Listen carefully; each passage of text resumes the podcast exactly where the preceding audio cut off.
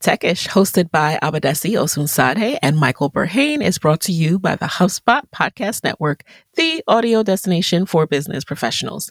Now, this is a podcast by two millennials talking about all things tech, pop culture, and life. I recently checked out their AI special episode where they talked about if ChatGPT is a job killer, predictions, and so much more.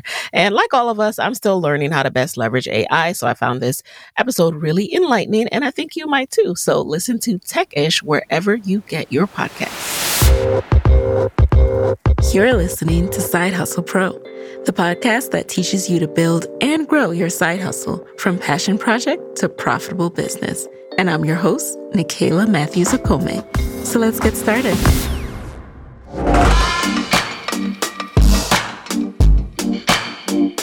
Hey, friends. Hey, welcome, welcome back to another episode of Side Hustle Pro. I'm your host, Nicaila, and today I am joined by Seretha Willingham. Seretha is the founder and CEO of SJW Logistics, which is a third party logistics company providing freight transportation, warehousing, and e commerce order fulfillment services. Seretha's previous corporate career spans from financial data analysis to project management of informational technology systems, along with strategic planning and execution. And this experience, of course, has informed how she took on entrepreneurship in a fast growing logistics and transportation company. In today's episode, you will hear how in 2020, when COVID 19 disrupted the economy, Seretha became a full time entrepreneur. She acquired a small trucking fleet of five trucks and grew the company to 12 trucks within the first six months of leadership. And in 2021, she opened a 22,000 square foot warehouse, making SJW Logistics a full service 3PL with multiple service offerings for their clients. I found this episode so enlightening and informative. I had no idea how this industry works, and I think it is a really, really cool one, and especially for us women it is one that we should keep on our radar for the future. So let's jump right into it.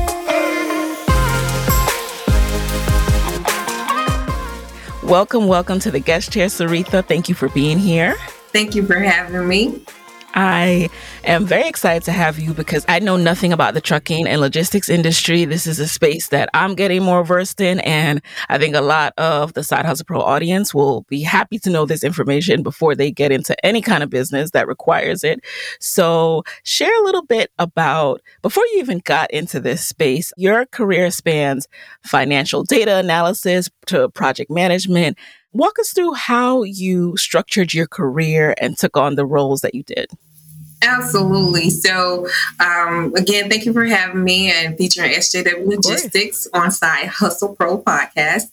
So, with me, you're right. I started my career fresh out of college with the Coca Cola Company um, in data analysis and then moved into project management roles. Um, from there, I left Coca Cola and went to XPO Logistics, where I was an executive IT project manager. And from there, I was able to learn more about logistics and transportation because I had to learn the different systems and things that they do um, in order to be able to build software or, or lead a project team to be able to build that software and release it. So that is how my career started and how it ended up in logistics and transportation by all the things that I learned. And so you were at a third party logistics, aka 3PL, before starting your own company. So, how did that career experience influence your next move? It had an impact definitely on my next move, but it was more one of one of more of those things where you're like, I think I could do this if I tried it. I know people, I have family members that do it. Let me reach out to some family members and, you know, learn different things. So it was something that just started as like a hobby uh, side hustle, actually, uh, oh, nice. while I was working. Because I had, I never had in my mindset of leaving corporate America because I, I I like my mm-hmm. stable checks every two weeks. exactly. A lot of us do. So when it was a side hustle, had you acquired a truck at that point? What did it look like when it was a side hustle? It looked more like consulting. I was working with the, um, the trucking company that I acquired. Um, there I was helping them, giving them ideas, you know, helping them grow. different things like that. And then in 2020, when the pandemic hit, it was like XPO has to lay me off because all of my projects are put on hold. Businesses are closed or shut down. They don't need this and they don't need that. And so I said, well, you know what? Let me see if I can turn this into a full time job where I don't have to go back to corporate America. That is so inspiring. You know, you could have been in this space of, I just got laid off. Let me just sit for a minute and think this through. But you said, all right, well, let me ramp up my side hustle.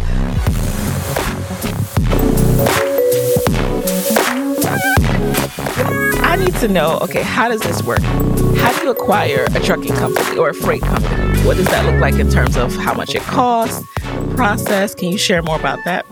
It really just depends, honestly, on what you're looking for. I went the semi truck route. Like I said, the person I acquired it from was a family member. So, you know, cost wise, it didn't look like what it probably should have looked like there. but, you know, um, nice. but, you know, just getting it established and some of the things that had already I had already invested in there. So I started working with the company, like I said before, I acquired them. So I already knew a lot about the company and knew the direction that it could go. But in normal methods, when it's not a family business or someone you know, of course you want to, you know, check the financials, check the customer base, you know, sign your NDAs and see what it is and if it's worth purchasing that company or acquiring it or, you know, working with the company, different things like that. What are you looking for when you're, in addition to the financials, like, are you looking for a company that already has customers or you just want the physical fleet because you're going to go out and get new customers anyway? It just depends, honestly. I just did some consulting for a company that just bought 15 assets. They didn't care about the customers. They bought just the assets and they're going to go find their own customers. So it okay. really all depends because you in the logistics you could do both. There's this thing called spot yeah. freight where you can go on load boards and find freight. So even if you had no customers but you had your assets, you can find work for your and assets. By assets, are you talking about the vehicle or yes, the, the drivers? Yes. The trucks. Okay. Uh huh. But for me, I wanted both. I already wanted something established because, again, I wanted money to continue rolling in. Yes. Smart. Was that ever awkward through the acquisition period where you took on a company of a family member? So now the dynamic has to shift because you're the boss. So how did you manage that? Um, it was awkward because my family member, he was old. So a lot of people who had worked with him were relationships and there was a loyalty thing, right? Mm-hmm. So I came from corporate America where, you know, there's a different kind of loyalty I'm gonna say in corporate America. It's yeah. called, you know, let's make sure we're hitting those bottom line numbers. Yes. So yes, you know, the new world order, anytime someone new comes in, you try to meet everyone, you try to talk to them, but you already kind of know what's going to work and what's not going to work. So there's a transition period, right?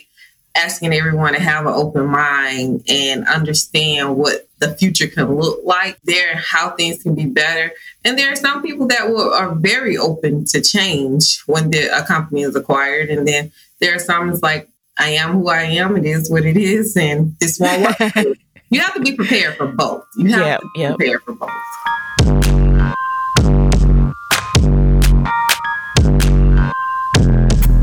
What was your first step once day one you now own this company? Are you just maintaining the current relationships, getting to know the ins and outs of those, or are you also working to get new business right away? Both.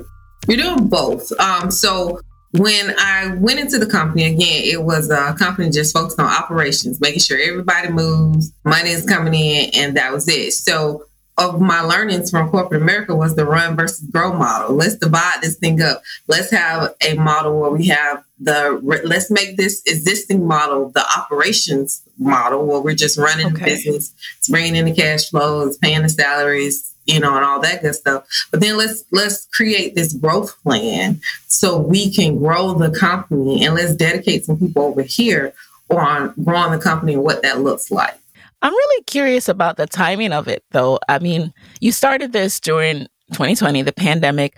At that point, did they have any kind of dip in business because of that? And how did you handle it? Actually, they did not. So during 2020, that was the boom of transportation. You know, right really? before Why? the pandemic happened, rates had dropped. It was pretty bad, um, just mm-hmm. transportation wise, because freight rates were really low right before the pandemic happened. Then when the pandemic happened, you know, you have supply and demand. Everybody shut down in their home. So what's the first thing people think to do? Pick up their phone and order things that they don't have at home to make them comfortable, right? So mm-hmm. and then they stock up on things because then they don't know when they're going to be able to go back out. And so, with all that being said, all supplies have to get delivered to a store. Yes. It has to get delivered somewhere once it's manufactured. Has to get distributed. So it was a very high demand for all essential products that were needed to be in your home to be able to maintain through the, the pandemic. And you know, I used to think that retailers, they just have their own trucks. They like go park in the parking lot once they're done.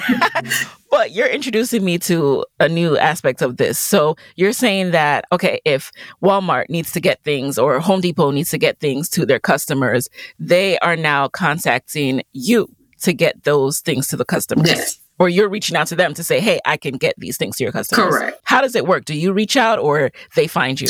Most of the time, and so in the transportation world, you have what you call third party logistic providers.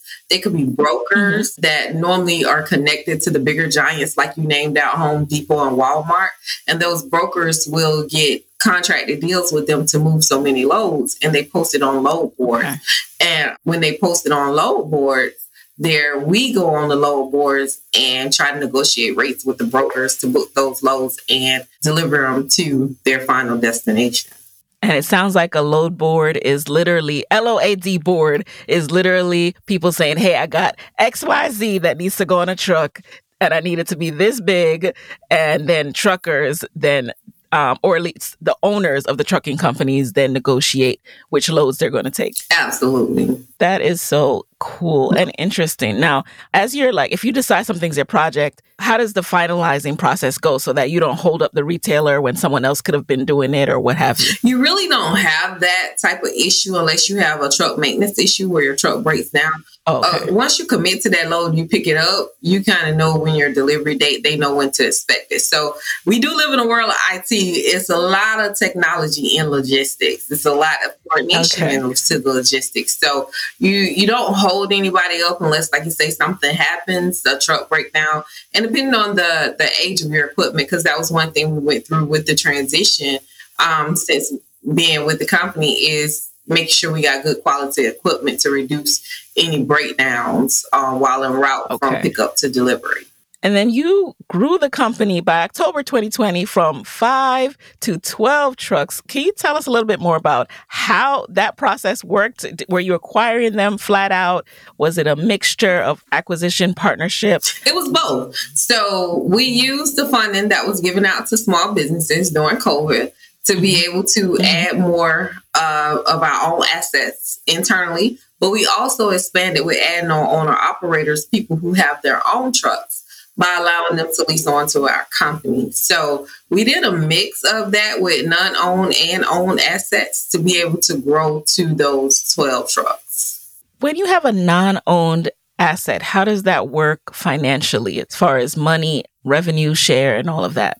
It's a contracted agreement. You set your percentages, say, hey, uh, you're going to pay me for pretty much leasing all means I'm paying you for using your name but you're going to provide me in exchange with that access to work. You're going to provide me my paycheck every week. You're going to provide me some of the benefits I wouldn't get if I was on my own. So it's like being on a network or a record label. yes. got you, got you. You know, what you've done is really, really incredible. And I hope that by getting kind of granular with our questions that people who didn't know this was an opportunity and are interested in this can really start to learn about the first steps to get involved as well. Now, let's talk a little bit more about the whole portfolio of what SJW logistics entails. So, you have freight transportation, warehousing, and e commerce order fulfillment services. What do each of those entail? So, freight transportation, that's our asset and our brokerage side. So, we, for our customers, can provide transportation one way or the other. If we don't have trucks in the area where they need something picked up, then we use our brokerage. We post it on the load board and find them a truck in the area, and we still give them a reasonable price all on one invoice. For our warehousing, we do both the e commerce order fulfillment and the traditional storage in there. With okay. that, if our customers just need storage only to hold the product and ship it, you know, wherever they need to ship, we do that. Or if they sell online, we hold their product and do pick and pack. We pull from their inventory and we have UPS, FedEx, USPS all come by here daily to pick up customer orders. So that is how all of it comes together to make us a full service 3PL. We can do everything all in one invoice for our customers. Did you start out with all of that at once or did you slowly tack on the services? Like, how did you um, phase in those different services? No, we started out with just the trucking side. And then after I stabilized that, it was like, okay, we want to diversify our service offerings. We want to be able to add more than one thing. We want to be able to not have to depend on just the trucking side. So then we added the warehouse and then we added the brokerage. So they kind of came in steps. What does that look like from a hiring perspective, though? As you're talking, I'm like, this just sounds like a lot of training. How are you finding your people that are, you know, serious professional and that, you know, can keep the process going without having to keep on training new people? Well, you know that that has been a challenge over the last two years in the workforce because so many people learn how to live off less. When you had to go work from home, you know, or you got laid off, you learn how to live off less. So the challenge was getting people consistently to come to work there. so that that was actually part of the job requirement. Must have reliable yeah. transportation, must show up, you know. Yep, Once yep, you get them to show up, you know, the a lot of times we find good quality candidates. It's just sometimes we can't compete with life. Most of them are aware of logistics and transportation and the training part goes fairly well because it even though it's a hard process for a lot of people to learn the actual day-to-day tactical operational items are easy to learn and what about with the drivers of these trucks? I mean, I imagine the pay is really great, but does it take a toll? Do you have a high turnover rate because of just that toll of going that long distance?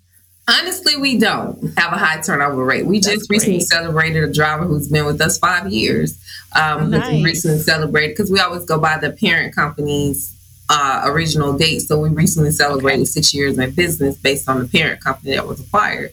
But with that, no, we don't have a high turnover rate because our goal is to treat drivers like they're human the drivers that know they're built for over the road, you don't have a problem with. Once they get out there trying it and think they can make it, and then you know family life or have to go home or different things like that. So we try to find that balance to say this driver is better regional, this driver is better local here in Georgia.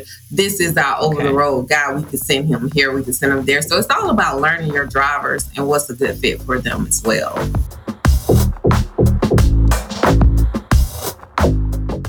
Companies are under pressure right now. Pressure to get more leads, close deals faster, and get better insights to create the best experience for customers. A CRM can help, but not just any CRM, one that is easy to set up, intuitive to use, and customizable to the way you do business. That's where HubSpot comes in. HubSpot CRM is easy for everyone to use on day one, and it helps teams be more productive. Drag and drop your way to attention grabbing emails and landing pages. Set up marketing automation to give every contact white glove treatment. Plus, AI powered tools like Content Assistant mean less time spent on tedious manual tasks and more time for what matters your customers. HubSpot CRM has all the tools you need to wow prospects, lock in deals, and improve customer service response times. Get started for free today at HubSpot.com.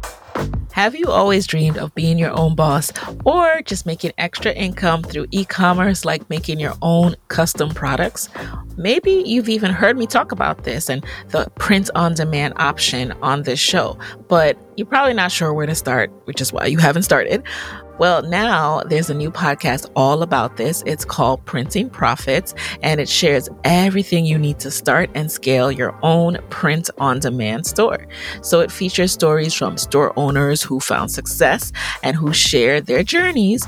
Plus, it's just jam packed full of practical tips on how to actually get started and how to scale your print on demand business. So, again, it's called Printing Profits, and it's your new must listen podcast. It comes to us from Printify, which is the platform that allows you to sell custom products around the world, and it's available on all major podcast platforms now.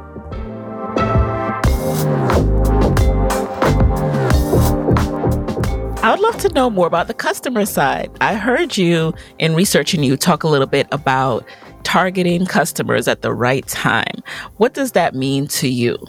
So for me, you know, the thing about it is it's just like us as humans we don't yeah. think about Christmas and buying for Christmas until you know October, November. now, don't get me wrong, there are some people that shop year round. My mom is one mm-hmm. of them, but most people you don't think about something you need until you need it, right? Or something you want That's until fair. you want it. So, and it's just like customers. Everybody has their season, no matter what yeah. you sell or what you do. Everybody has their peak season. So I teach my team to target based on your peak season or the customer's peak mm-hmm. season, but don't wait, you know, if you're going to target a toy manufacturer in November, they probably don't need transportation services because by then they have manufactured their product, shipped it, and, and it has been received at its mm-hmm. final destination for where that final sale is going to be made. But if you target them maybe about January, February when they're doing their open bidding season and preparing for the next retail season, then you may have a chance when it comes time to move that product. So it's just a matter of understanding your customers or your prospects before you target them. And then if you do get a decline, you understand why. It may just not be their peak season or when they need transportation help at that time you seem so cool, calm, and collected, so knowledgeable. Like you just seem cool under pressure. Um, were there any high pressure moments for you as you took on being an entrepreneur for the first time ever? And, you know, your business is growing rapidly over the last three years. How have you managed those high pressure moments? You know, you just gotta, you gotta find, you gotta understand control you know, it, I tell people if you want to get into logistics and you're a person that like to control everything, this is not the industry for you. You got to understand what you can control and what you cannot mm-hmm. control. You got to be satisfied with something. I deal with high pressure things all the time. Um, you know, I hear a lot of people say they want dedicated contracts. As a small company, I've had several dedicated contracts, but those dedicated contracts are a lot because you're that total service provider for that. Mm-hmm. So when you have a equipment issue or something doesn't go right, there the, all that pressure falls on you because that's going to count against you in that company's eyesight. They're going to put the pressure on you. You got to learn how to deal with it, and then sometimes you have to be able to say, "Hey, we are human. We made a mistake. I am sorry for my humanly mistake." And we will try yes. not to do that again. And you really need to try not to do that again. so that you know, that's the way I look at things. So as you're working with these major brands, you know, if you get a Walmart contract, are you the only person Walmart is working with, or do they just have to work with hundreds of different people just to manage the scale of their orders? Um, it, it really just depends on the the retailer. Some retailers have their own trucks, like Walmart does. So they may yeah. give out their overflow freight what their internal capacity cannot handle. Um, okay. When working with providers, it's always best to tell what you can handle. They are going to work with multiple people. They are going to have backup options because at the end of the day, they have to protect their customers, right? They have to make sure that products get delivered to their customers because if their customers don't get their product, they don't get paid, so they can't pay you. So it's all connected. New person entering this industry, how do you build your reputation so they even trust you to give you a contract? Or does that not matter in this industry? Um, it's a lot of research. I tell people everybody has to go through growing pains. You know, before you could walk, you had to crawl. so before you could, you know, before you could run, you had to walk, right? So there, there are things that even in this industry you have to go through as a new person coming in. And even when you're not yeah. so new, even when you grow, there are things you have to grow. Today, I just got told by a person, um, I've been trying to get on with this company for two years. Every time we talk to this company, there is a new reason why we cannot on board. And I told him, hey, I've been trying this for two years. If that's yeah. the reason, I'll be back with you in a couple months, you know? Mm-hmm. so mm-hmm. it really just, you got to be persistent too. You got to let them know, like, I don't give up easy. Um, there, what does it take? Understand, understand their requirements, understand what they need and then make sure you meet those before you approach them. And then there are some companies just being honest with you it doesn't matter how great you are. Um, they're they just don't want to work with new people. You have to do a lot of networking, a lot of getting to know. It's all about relationships and partnerships. And then it just may take you two or three years before they even invite you to an RFP. So again, it takes a lot of consistency, persistence, and strong skin and understanding of the industry.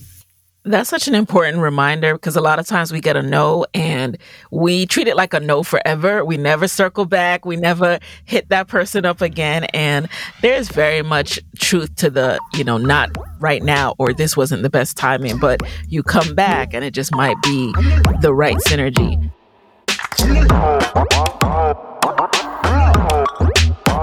So now a lot of people lose money in the first few years of their business. I'm curious, what has your experience been? I'm the same. the same. You know, you lose, you learn, you, you make lose, mistakes, you, learn. you. Yeah. Yeah. So. But is your business profitable now? Is it breaking even, or is it something that is generating a whole bunch of profit right now?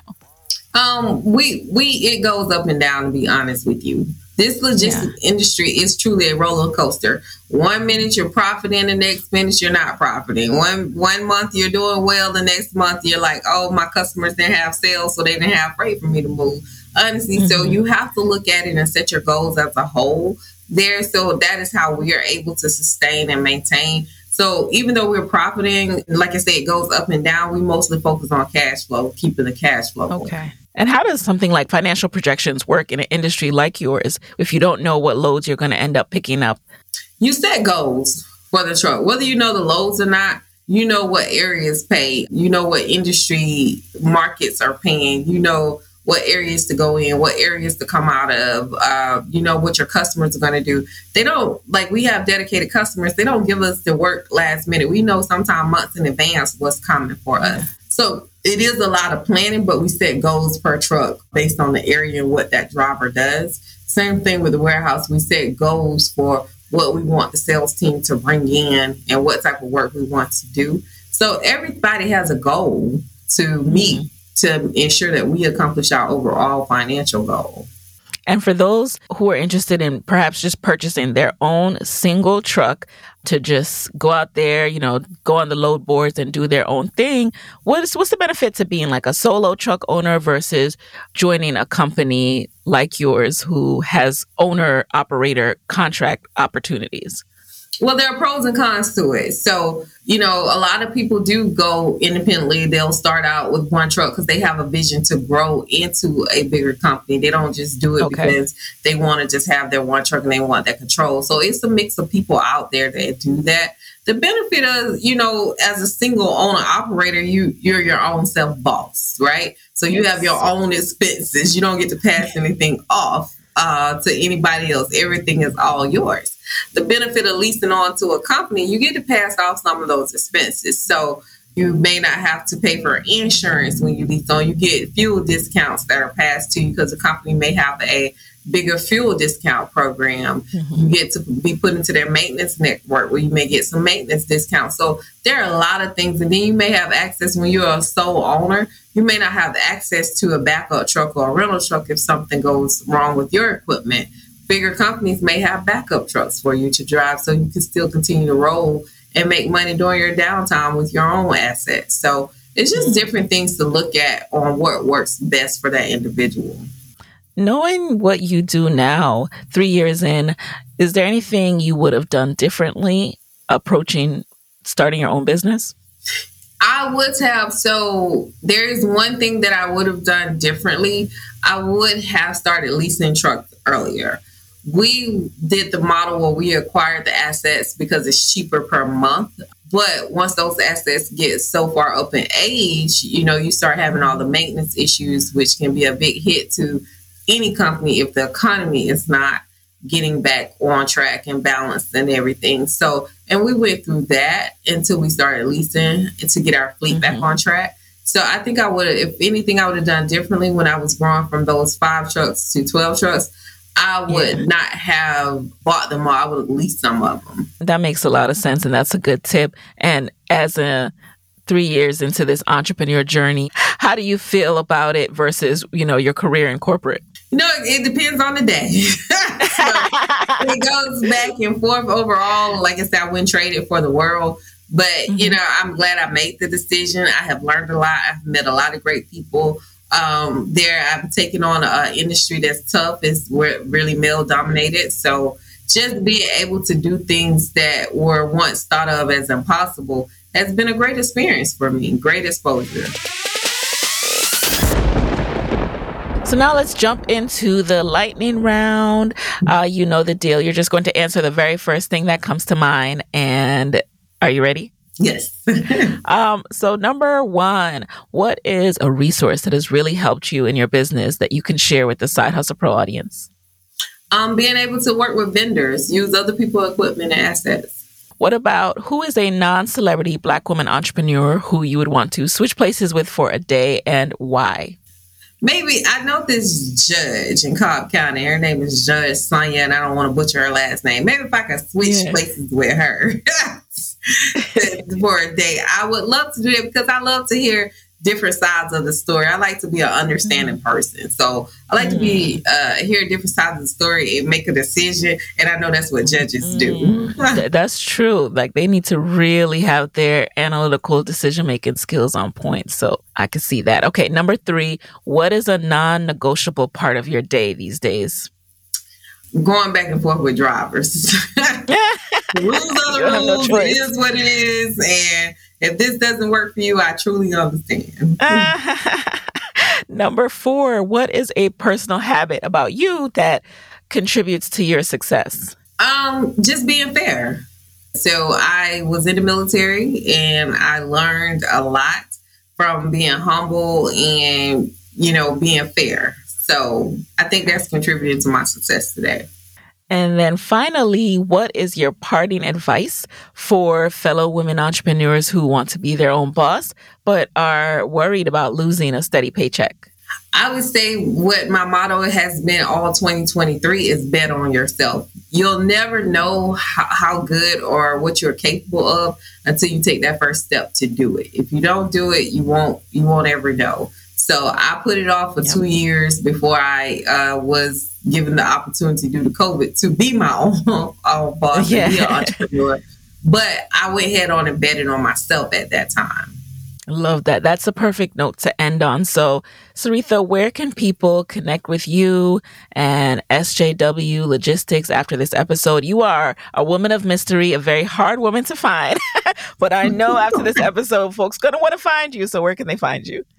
Absolutely. So I am on LinkedIn under my name, Seretha Willingham. You can also follow SJW Logistics on LinkedIn. I am on Instagram under SJW Logistics, and I am on Facebook under my name, Seretha Willingham, and SJW Trucking and SJW Logistics.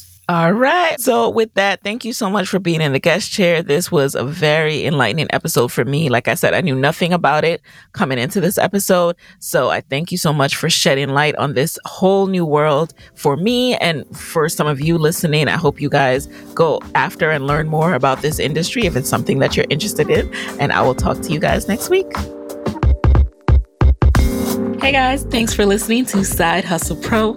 If you like the show, be sure to subscribe, rate, and review on Apple Podcasts. It helps other side hustlers just like you to find the show. And if you want to hear more from me, you can follow me on Instagram at Side Hustle Pro. Plus, sign up for my six bullet Saturday newsletter at sidehustlepro.co slash newsletter. When you sign up, you will receive weekly nuggets from me, including what I'm up to, personal lessons, and my business tip of the week. Again, that's sidehustlepro.co slash newsletter to sign up. Talk to you soon.